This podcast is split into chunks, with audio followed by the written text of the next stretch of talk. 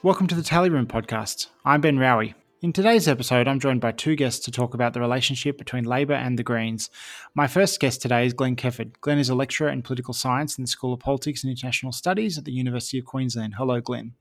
Hi, Ben. I'm also joined by Rob Manwaring. Rob is an associate professor in the College of Business, Government and Law at Flinders University. Hello, Rob. Hi, Ben. So, before we start on our main topic today, this is the first podcast we're recording on Monday, the 11th. The election was called yesterday for the 21st of May. So, um, I don't know if we have anything specifically to say about that, but I might jump to each of you and say if you have any thoughts about how the campaign has started, just quickly, and then we'll get to our main topic. A six week campaign tells you all you need to know about where the government thinks it's at, right? That um, if they thought they were ahead, this would not be a six week campaign. This would be a, a, sprint to the finish line. And clearly, this is just an attempt to drag it out and to hope that Labor messes up.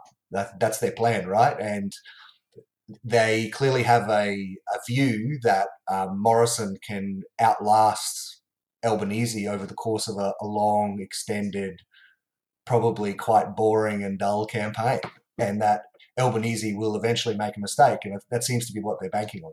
Yeah, and I'd back that in just to say that I think the coalition will, would, if they if they legally could, they would they would push this election back till next year if they if they were able to do so because it's been a bad time for them in the polls. Uh, there's been lots of problems for Morrison in the last few weeks, and they need some clear air, and the budget hasn't really provided that. So uh, they've gone for the long campaign, and I think uh, Glenn's quite right. They're going to try and ground down Albanese in their kind of in their campaign focus. We will be doing podcasts probably every week between now and election day. I've got uh, six, possibly seven more episodes scheduled, including a couple after the election. So stay tuned.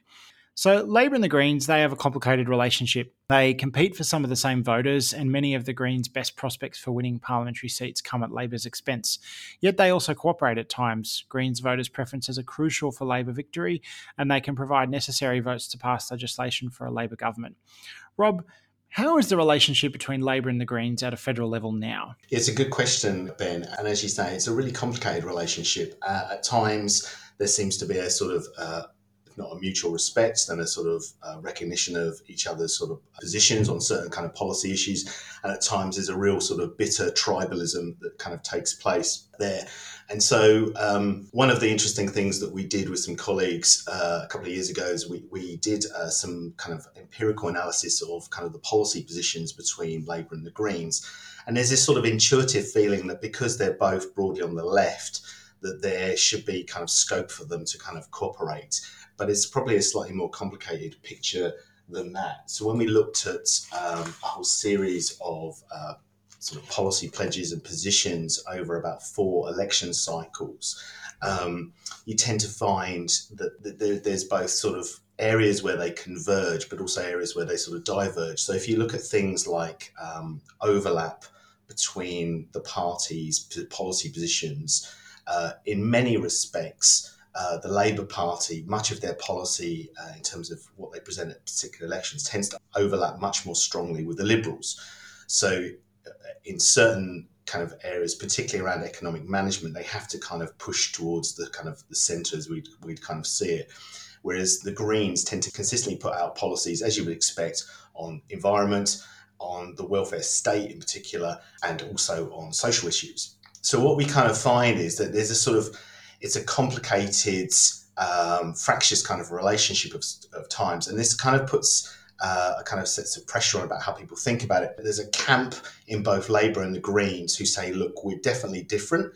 We should be uh, campaigning apart. And in one sense, actually, we're much further apart than people like to think we are.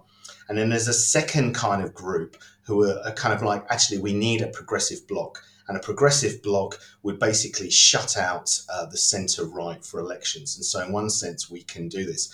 But it's a really tribal, painful debate. There's a, there's a very interesting book called, I think it's called All That's Left by Tim Soutphommasane and Nick Dyrenfurth. And it, there's these two great chapters in it. So, on the one, chapter, it's uh, one of the writers says, yes, basically, let's have a progressive bloc. Labour and Greens can work together and they can stamp out an increasingly um, you know centre left kind of ground. And in the very next chapter, saying, well, actually, we're very different. The only way Labour is really going to win elections is if they really take on the kind of the Green vote. So my kind of my summary or my snapshot is that really that it's a fraught relationship on kind of policy and distancing and that actually makes it really hard and so at times there can be mutual respect and we've seen it at the state level particularly labour uh, greens do work well or can work well. You've seen it in the ACT for example. Um, but then on the other hand there's this long uh, bitterness that, that kind of kicks in and particularly around the CPRS so if you ever follow any of this social media, there is still a long-standing uh, sense of recriminations about the failure to get a, a, CPRS up there. So as you kind of say, it's a it's a complex relationship, and on policy issues, yes, they're broadly left, but that actually masks probably a much more complex. Uh, policy set of positions between those two parties. Rob, um, I don't want to go into depth on it, but just for our younger listeners, can you spell out what a CPRS is? The that's, I wish you hadn't asked me that. It's a what is it? It's a carbon pollution reduction scheme. Have I got my acronyms correct? That's right, and it's a, it was a form of an emissions trading scheme that the Labor government proposed in two thousand and nine, and that um, failed to get support from the Greens. That's right. And I think the, the thing I just recognise or would say is that basically since the period of, say, the 1980s uh, and onwards, slightly even before as well, there's been what's called the greening of the centre left. So most centre left political parties have adopted or shifted to recognise the kind of threat of climate change and environment policies, and that's been incorporated into their policies. So, of course, when Kevin Rudd became Prime Minister 2007, first thing he does is sign the Kyoto Protocol and makes this pledge around a kind of emissions trading scheme. And the, the failure of that to kind of uh, to take launch, or then when it was ripped down, uh, kind of by Abbott, still there's still long-standing enmity, I think, between both parties around this kind of failure. And this is this is still part of this this the complexity of their of their relationship. Yeah, look, I think those debates online on Twitter about the CPRS and the whole um, 2009 to 2013 period are a little bit like um, someone using their nails on the blackboard for me. Um, I just I can't stand it. Um, whenever I see the, the that debate emerging on Twitter, I immediately shut down my computer and like go for a run through the street or something because it just sends me sends me crazy. I mean, the, the purity test that goes on between both sets of supporters and members. It's um, it's truly irritating. I mean, I think one additional aspect here is also just the the different uh, tendencies within the Greens at the state level, where I think you can see this sort of play out slightly differently. Where I think there are certain states, Western Australia, I think Queensland, especially now, where um, there's a different view held within those state based Green parties as the compared to, say, the Victorian Greens right now, where um, there's different tendencies. And I guess this all comes back to the whole idea about okay, if we end up in a minority government situation, how well is everyone going to play together? And the, the level of animosity amongst supporters of both parties, it's it's visceral at times, right? So, I mean, I think that Labor are not just saying this in a pre-election sense that they don't want to be in a minority government situation with the Greens because no one ever wants to make those promises anymore. I actually think they don't want to be in a minority government situation with the Greens. It's not it's not hyperbole, right? Like they they they do not want to be in a power sharing arrangement. And you know, I did a study with um, a colleague of mine in Ireland about minority government a few years ago, and one of the things we found was that whether it was at the state level or um, at the federal level, and we looked at all these case studies in Australia and Ireland, that the major party in the minority government situation almost always were getting punished, and the minor party involved actually generally did well out of it across all of the cases. Um, and I think that's the perception within Labor, and that their view is that if they go into minority government with the Greens, that they will get destroyed. The minority government dynamics are quite different in different uh, jurisdictions. So uh, you know, we've only had one case of the Greens supporting Labor federally in 2010, and actually it was quite a productive parliament, quite a lot got done, but Labor came out the other end and lost the next election badly, and whether that was for that reason or not. But there were definitely a sense from Labor people that they uh, see that as being held to their feet held to the fire in a way that they don't want to be. Um, and it's interesting as well that we all these debates about the CPRS often the next parliament where a lot of legislation got passed including an emissions trading scheme effectively gets ignored by labor people they kind of step back past their legislative achievements to look at their legislative failures in order when they're having that fight with the greens but um, and then you have Tasmania where it's happened a couple of times but labor and the greens are, are deeply in conflict on the other hand you have the ACT where labor and the greens uh, have now been sharing power since 2008, including with ministers since 2012. And now there's a number of Greens ministers. It's really a proper coalition government. But I think a lot of that for the ACT is the ACT has particular kind of policy agendas, which makes the two parties, it's easier for them to get along. You know, there's no resource industry in the ACT that is a part of the Labor base that's a, that's a source of conflict. Yeah, I think those economic explanations are pretty important in this relationship, right? Especially between blue collar trade unions, um, which, you know, if we're thinking about some of those big blue collar trade unions who are generally part of labour right, this is where a lot of the friction is between that blue collar labour right unions and um, the Greens over you know the one of the key issues of our times, right? About climate change, about how do we deal with the extractive industries, renewables, all of this debate, however it manifests across the country in different jurisdictions um, this is where most of the tension generally um, resides. So when we looked at the policy mapping, one of the biggest points of difference between the two parties, Labour and the Greens, was around economic policy. So the mapping tool we had looked at like pure economic growth strategies and then what are called like anti-growth strategies which is really like uh, looking at like a new economy type thing and this was like one of the biggest areas of divergence the Labour Party, in one sense, are pretty much an old school um, kind of centre left social democratic party with their kind of strong commitment to economic growth. It's something that Albanese made in a number of his vision speeches. Whereas they're dipping their toe into try and looking at kind of sustainable forms of economic growth and so forth, but they're not in. They haven't gone down this road in any way that sort of the same way that they're like their centre left competitors have in Europe, for example.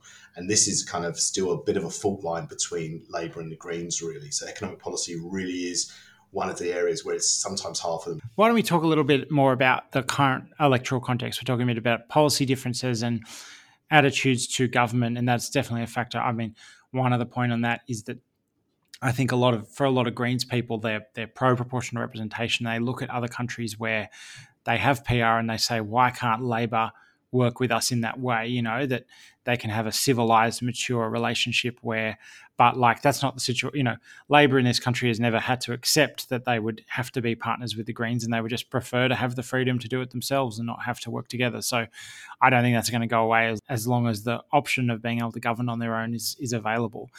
Um, let's talk a little bit about this election. Um, I'm actually going to start in the Senate. So the Greens polling hasn't been amazing, but it's held up reasonably well, and it's a bit hard to know um, whether they're going to see their vote go backwards or not. Sometimes they do have a bit of a fall in support when Labor's on the rise. That when, like, when you've had a Conservative government, people are disappointed with them, ready for Labor to come back to power. They're excited about Labor winning.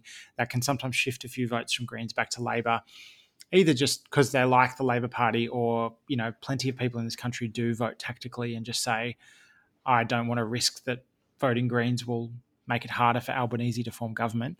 That's definitely a factor. Um, but in the Senate, the Greens only have three senators up for election this time, and they do have good chances in the other three states. Uh, Labor and the Greens between them, though, need to pick up seats to get possibly a more progressive Senate that might be more cooperative with an Albanese government. So, in that sense, you know, it's in Labor's interests to see the Greens poach some seats off the right. Yeah, so there's a couple of those races, um, and then you've got New South Wales where uh, the left already holds three seats, and if the Greens do win a seat there, they would be grabbing that seat off Labor, and that's the seat that Kristina Keneally is vacating. There's definitely a, a, part of, particularly the left part of the Labor Party, would like wouldn't mind seeing a, a, strong progressive showing in the Parliament, and certainly they would like to see. You know, they don't want to see one nation or family first bobbing up, it becomes quite hard for them to kind of secure kind of deals uh, kind of around this, but they'd never publicly come out about it. They would just uh, they might tacitly want it.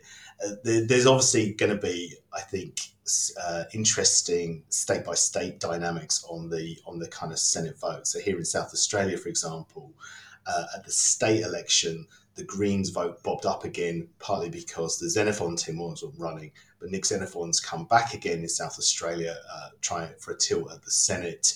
So there's a sort of the, the, the, the atmospherics have got a little bit more complicated, and, and I think as Glenn was alluding to, the the the, the Greens they have different dynamics in the different states and territories, and therefore I think some of that will, will play out at kind of a state level, which is which is a bit more ambiguous. But but the, my other kind of main reflection would be is if you the sort of two main trends that are kind of interesting is is of course the the increasing vote share for minor parties and independents more generally. So that that's kind of part of the flux. But I mean, I think it would probably be fair to say that the Greens vote seems to be sort of flatlining, or just seems to never really seems to be able to shift much more between that ten to twelve percent. If that's uh, about right, I could be wrong about the numbers, but the there's, there's fluctuations, but it's it's never really moved into that position. I think when Richard Di Natale uh, took over the leadership, I think some of his language was really about trying to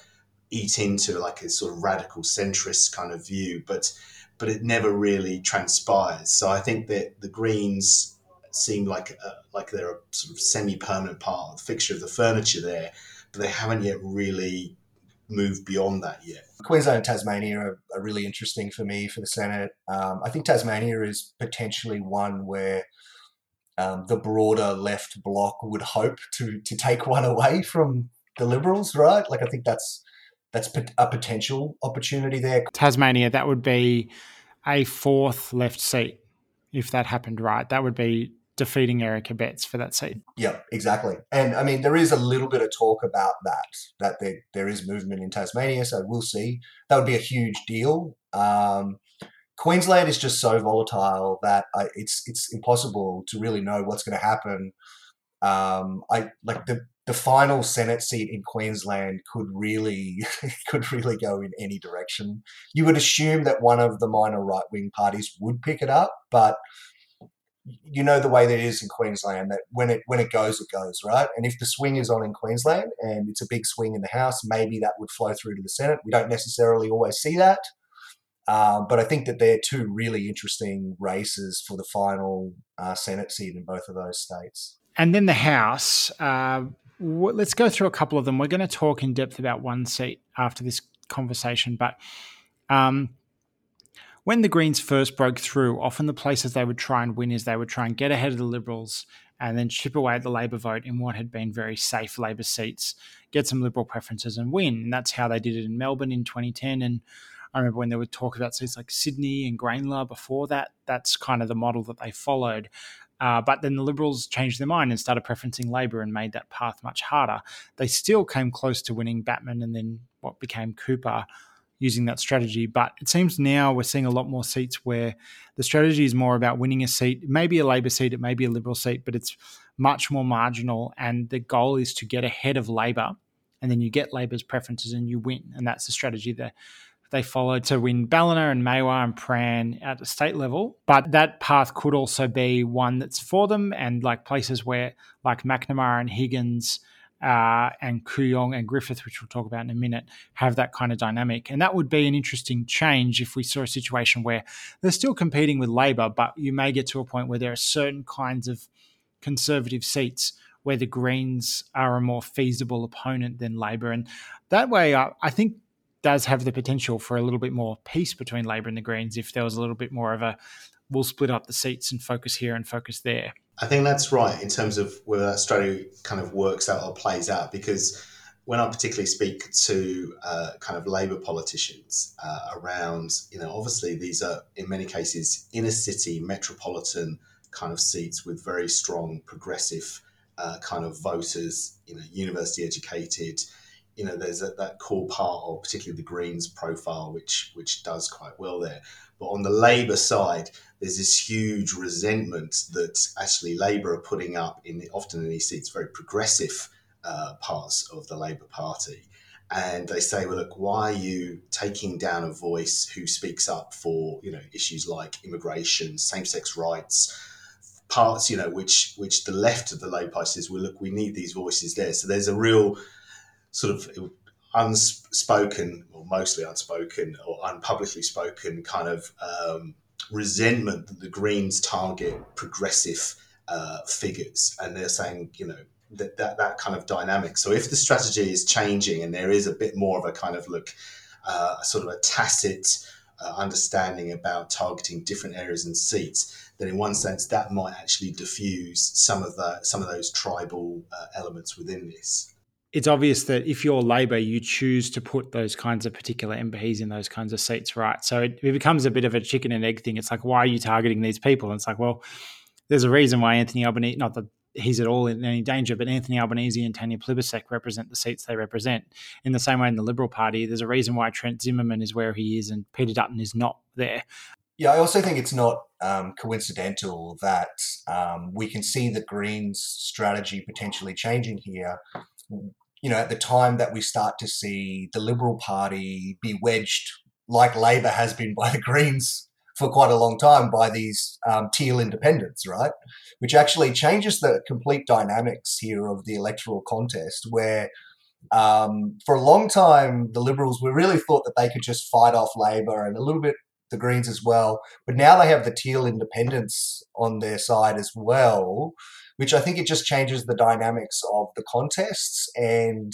I think that's a really interesting change we're starting to see. And if that continues to play out and it continues to complicate the nature of these races, that could, as Rob said, lead to potentially a, uh, uh, I guess, an improvement in the relationship between Labor and the Greens. And it also coincides with the decline of the vote for the Liberals as well, where we've seen Labor's primary has been down now for 20 years. That Liberals' primary had held up pretty well in co- contrast to Labor. That if we see the Liberal Party's primary start to slip as well, we, that's we see the contest become more complicated, and um, maybe that leads to a more coherent block on the left. I have a theory about. Um, you know, Labor and Greens people, particularly in seats where they're competing with each other, I, I, it's often quite interesting that you see people who might agree a lot on policy, who just are completely confounded by each other and frustrated and don't understand each other's position. And I think a lot comes back to it's not actually about policy disagreements. Like there are definitely big policy dif- disagreements between Labor and the Greens. We're seeing a lot of this right now with the vote compass that came out yesterday. Labor voters, Labor supporters saying, why is Vote Compass telling me I'm more aligned with the Greens? I think there is a decent chunk of Labor supporters and Labor voters who agree more with the Greens on policy. And then they would say, but that's not the whole picture. And a lot of it, I think, comes down for me to what their theory of change about how politics works is. And I don't think these theories are completely mutually exclusive, but if you think of politics as being a thing where you get people in the room and they make decisions and you get the best people in and it's more of an internal dynamic it makes sense to get progressive people within a bigger party in a bigger tent if you think of politics as being about outside pressure and about activism and about pushing people to do the right thing rather than getting good people in, then you end up with a position of saying it's better if I, you know, make life harder for Labor MPs and maybe even defeat them and force them to negotiate with someone else in Parliament. And that those two different, I think you can actually think, uh, which I probably do, both of those schools of thought have value, and you kind of need people in both of those roles. You need people who agree with you on the inside to implement and to be receptive, and you need pressure on the outside to push them to do the right thing because there's always going to be pressure in the other direction as well. Um, but I think a lot of these can be explained by that. And I think sometimes that does explain swing voters in these electorates that, you know, if they have a really strong, really senior Labor MP, they'll stay behind them because they're like, I, that makes the Labor theory of change makes more sense for Anthony Albanese than it does for some random new Labor candidate who's hasn't established themselves and doesn't have any serious credibility. You know, so I think there's there's a lot there about that, and I feel like. Um, when I say this, it annoys both Labor and Green supporters, um, particularly Green supporters who say, "Look, it is about policy for me." But I think um, there's a it does explain a lot when you think about it. Not so much about what policy do you support, what you know, what should the tax rate be or how much money should we give to private schools, but more about how do you achieve particular outcomes. The way I kind of think about this particularly is around like the different sets of either policy or ideational constraints around the two different parties or they have. And so in one sense, what motivates or activates Greens voters, or many of them, will be the kind of idealism, you know, the kind of the kind of sense that, uh, or, or even the sort of the pressing nature of climate breakdown is that well, actually, we cannot wait. We need action now, etc., etc. Whereas I think what was crystallized, particularly the 2019 election, of course, would be on one reading, is for the Labour side of things, is that um, you know if you have a big you know one one reading perhaps of the failure there uh, or of the kind of Shorten's effort was just that you know if you're going with too many policies or you look too redistributive even though many on the Labour and Green side will like say actually these were kind of relatively sensible important mildly redistributive kind of policies uh, but Labour seem to be in this position where they are so. I mean, some of the Labour people I speak to are still haunted by what happened in 2019, and so they this kind of for them this kind of theory of you know like you're, you're right around social change is that this there's a there's a clear demarcation about what you can go into an election campaign and then what you actually do when you get in office and they are so burnt by not being in office for so long that they they'll just say well look we will take it in so for me the compromises around um, stage three of the income tax uh, changes are really profound. This is Labour really shifting away from progressive taxation. And it kind of doesn't really get a mutter uh, by the Labour side because they're like, actually, right now, all we need to do is try and win office. I think they come from quite different starting points and seeking to achieve different things. And this is, of course, the seat of like much of the tension between the two. We did a survey, and a couple of surveys in the last few years, looking at um, attitudes towards populism and liberal democracy and so on and so forth. And one of the startling things was that the group of supporters that had the second strongest set of populist attitudes were the Greens um, after One Nation. Now, of course, it's completely different, but it was goes to your point here about the theories of change that there was a, a, a perception, at least from Green supporters, that liberal democracy is is not the be all and end all, and that actually direct democracy would make a lot more sense. That the people should be at the center of this decision making. Right now, that makes a lot of sense intuitively if you know anything about the Greens and their history and movements and so on and so forth. But it was still uh, stark to see it sort of play out in public opinion data the way that it was. And it's very much not the way the history of the Labor Party or the way that Labor people think. Some people might, but like most, it isn't. Uh, now, we're going to zoom in on one particular seat. We're doing a seat of the week each week. This week, we'll be discussing the seat of Griffith, which is on the south bank of the Brisbane River, inner city Brisbane in Queensland. Kevin Rudd won Griffith in 1998 and built up his margin over the next decade, but the seat became a lot more marginal from 2013 onwards. Uh, Terri Butler won the seat for Labor in 2014, and she now holds Griffith by a 2.9% margin. While the LNP is close to winning Griffith, the Greens also have ambitions here. Labor has held on despite a primary vote of just 31%, uh, thanks to a very healthy 23.7% Greens primary vote.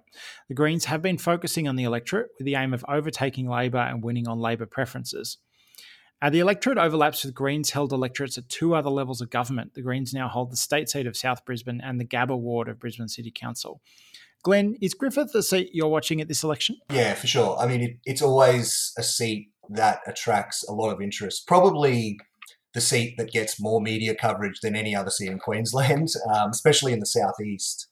Uh, I think since the last election, the view was that this is probably one of the top seats to watch, and I, I think that maybe just in the last few months, the the kind of the heightened expectation about the contest in Griffith has has tapered off. And I think a lot of that's got to do with the sense that Labor is going to improve their vote in Queensland and that they're going to move forward.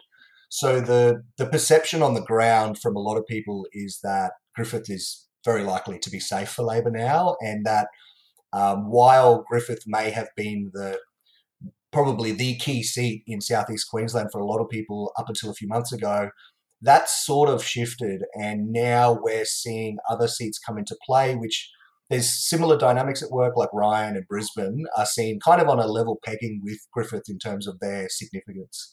but they're seats that have a lower Labor vote, right? Indeed. If the issue in Griffith for the Greens is that uh, Labor picks up its vote, even if the Greens vote doesn't fall and that gap widens, um, whereas in Ryan and Brisbane, it's more about the falling LNP vote. Exactly. Um, and there's certainly a perception that um, on the ground that the inner city areas, Griffith, Brisbane, and Ryan, that the LNP vote in those electorates is is likely to decline their primary. So the dynamics at work there, I think, are very interesting about what this means for which seats are actually most competitive for the Greens in this contest. So I think that Ryan personally, I think Ryan is actually more of a chance for the Greens right now than Griffith. And Ryan, one thing I noticed very interesting about that seat, traditionally safe heartland Liberal seat, wealthy, high education, all of these things make it perfect terrain for the Teal Independents, but there's no Teal Independents running there. You know, they're running in Adelaide, Perth, um, Sydney, Melbourne, but no sign of them in Ryan or anywhere in Brisbane, frankly. So maybe that just leaves the space. I don't know if you have any theories about why that is, but that that does create room for the Greens there, which where they might be crowded out by these independents in other places. There was an attempt to attract a Teal independent in in Ryan, and I believe that they were in discussions, and it fell over at the the last hurdle. So there was certainly a sense from the Climate 200 group that they could put someone in that seat and be competitive, and I think that makes sense based on you know the results we've seen at the state level as well. So I, I agree with you. I think this does open up uh, an opportunity for the Greens in Ryan um, that maybe previously the, the, the thought was that Griffith they could continue to increase their vote, take over Labor, and win the seat, but that seems to be less likely now. Interesting reflection, and Glenn knows the, the specifics of the details. But what's interesting, isn't it, about how climate and the environment is now almost a wedge issue for the Liberal Party in a way it never used to be. And sometimes this was a wedge issue for Labor. And these these Teal candidates is really changing that kind of uh, dynamic. And it, it, really is putting them under kind of pressure. And you can see how uh, Angus Taylor and the energy debates, in one sense, reflects this is a really uh, it's, it's a it's a wedge issue which which the Liberals had hoped by sort of signing up to a kind of the, the, the big headline claim of net zero by 2050 would would neutralise, and it hasn't. And this has been uh, is kind of interesting part of the dynamics. Yeah, and I think if you see, you know, if we come back to Griffith, you know, these debates, it's previously we'd seen this play out for Labor where um, if Labor did well in Flynn or Herbert or Capricornia, they were going to do bad in Griffith and vice versa, right? And now we're seeing this play out for the LNP in Queensland as well. That whatever their policies are on these issues, it might work well in one region and work against them in another region. So the dynamics here of electoral competition are starting to to rejig a little bit. We're starting to see some changes, and again, we're starting to see the LNP put under some of the pressures Labor's been under. I don't know about you guys, but uh, I always find it really interesting and enjoyable when you can see you know, we always focus on the short term political change, but there is long term political change that happens much more slowly, but is much more permanent and meaningful. And sometimes you get a glimpse of that long term change as it's happening. You know, you, most of the time we're too close to the object to be able to see it, but occasionally you get a glimpse, and I really enjoy when you do. And I think there's a little bit of that going on right now with these Teal independent races. And maybe a little bit of that is premature, but there's definitely a shift happening there. One other thing I wanted to add about Griffith before we finish up, uh, I really enjoy seeing electorates where you get um, a real contrast between one part of the seat and another part and how they vote. And Griffith is a good one for that. If you check out my election guide for Griffith, and there's some maps on there now, the Greens do extremely well at the western end of the electorate, uh, kind of South Brisbane, West End, those suburbs. There's a couple of booths there where the primary vote the last election was 46, 41%. And then at the eastern end, it gradually tapers off, and it's still what would be a pretty good Greens vote in a lot of places, but you're talking 13, 15, 18%. So it's a real contrast. It's one of those, it reminds me a bit of Cooper and Wills in Melbourne, where the southern end of the electorate, if you took the, the southern chunk of those two electorates and combine them together, you'd probably make a Green seat. In the same way, if you took that western end of Griffith and stitched it together with some bits of Brisbane and Ryan, you would probably make a Greens electorate. Um, but they now the challenge for them is they're building on that base, which has allowed them to win the state seat and the council ward, and trying to build up their vote in the weaker part of the electorates, which can be done to a certain extent, but it's, it's a difficult task. Yeah, the, the, the socio demographics in Griffith are fascinating if you move through the electorate. Um, and having uh, been on the doors in this electorate previously, I can tell you that um, knocking on doors in West End is a little bit different to knocking on doors in Cannon Hill, right? So um, it's a very diverse electorate where you've got that real mix of bohemian student vibe, um, wealthy liberals, and then blue collar mixed with housing commission. It's kind of a bit of everything, this electorate. And I think that shows when you look at the primary vote of um, the LNP Greens and Labor. Mind you, you have a bit of that all over Brisbane, right? That's a story for another day. But um, the theory about how Brisbane's hills lead to it having a lot of marginal seats and not many safe seats because all the different demographics all get mixed together with each other. Uh, but that's a story for another day. Um, I'd like to wrap up now, unless either of you have any last thoughts. Great. So that's about it for this episode of the Tally Room podcast. Thank you, Rob and Glenn, for joining me. Thanks, Rob. Uh, thanks for having me, Ben. And thanks, Glenn. Thanks, Ben. You can find this podcast on your podcast app of choice. If you like the show, please consider rating or reviewing us on iTunes. You can follow the Tally Room on Twitter at the Tally Room or like us on Facebook. This podcast is made possible thanks to the generous support of our donors on Patreon. Sign up at patreon.com slash tallyroom. Information about this podcast is available at tallyroom.com.au and you can email questions or feedback to the tallyroom at gmail.com. Thanks to Krista Bro for writing the music you hear in this episode. Once again, thanks for listening.